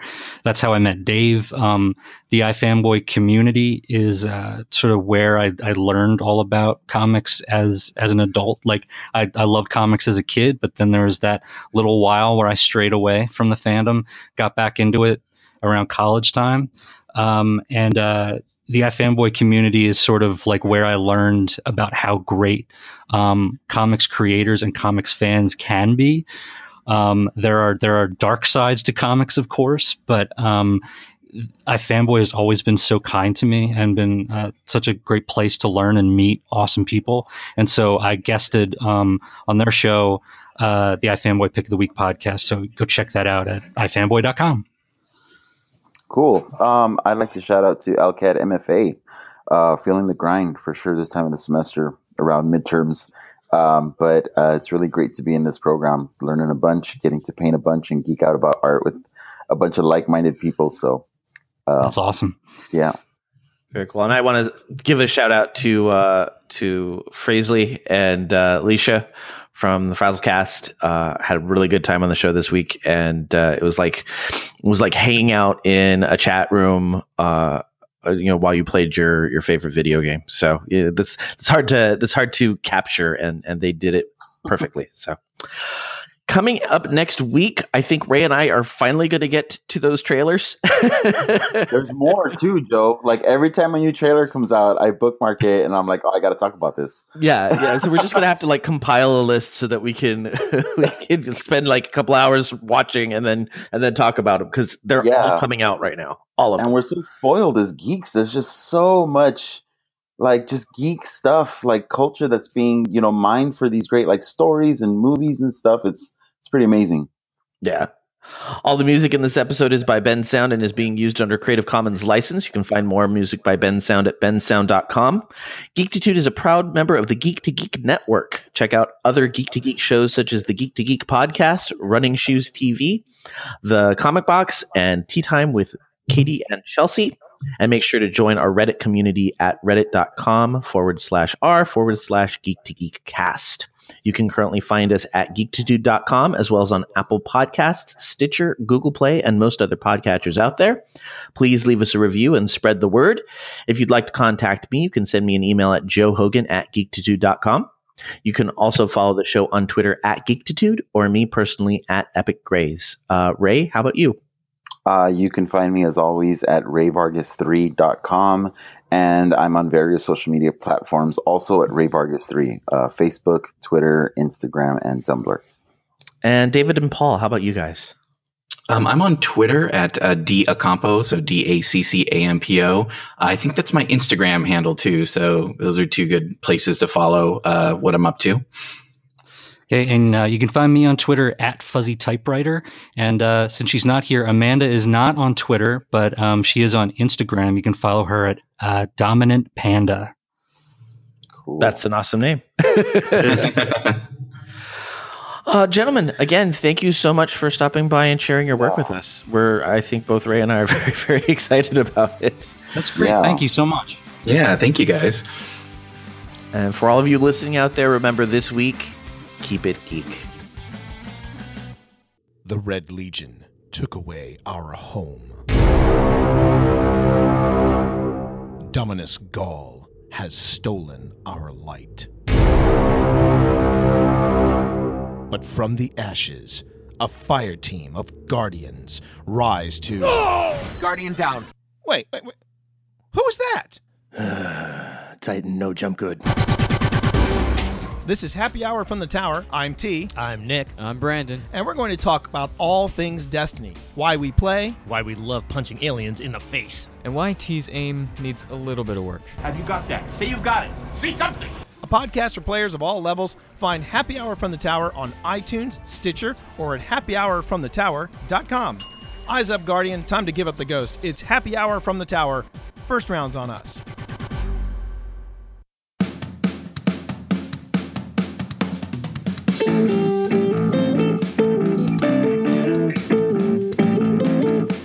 That theme song means it is once again time to promo the Geek Wolf Pack podcast. I'm your Papa Wolf, Nick Kelly. And I'm your Mama Wolf, Stacia Kelly. And I'm Thermal Wolf, Brandon Kelly. Here on the podcast, we're just a couple of generations geeking out and sharing what we think we think.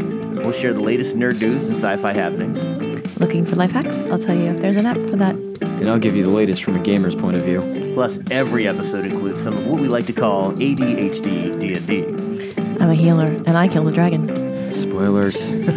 so join us here at the Geek Wolfpack Podcast. Join us on iTunes, Stitcher, Blubrry, or wherever you find your podcasts, or simply at geekwolfpackpodcast.com. And as always, geek out.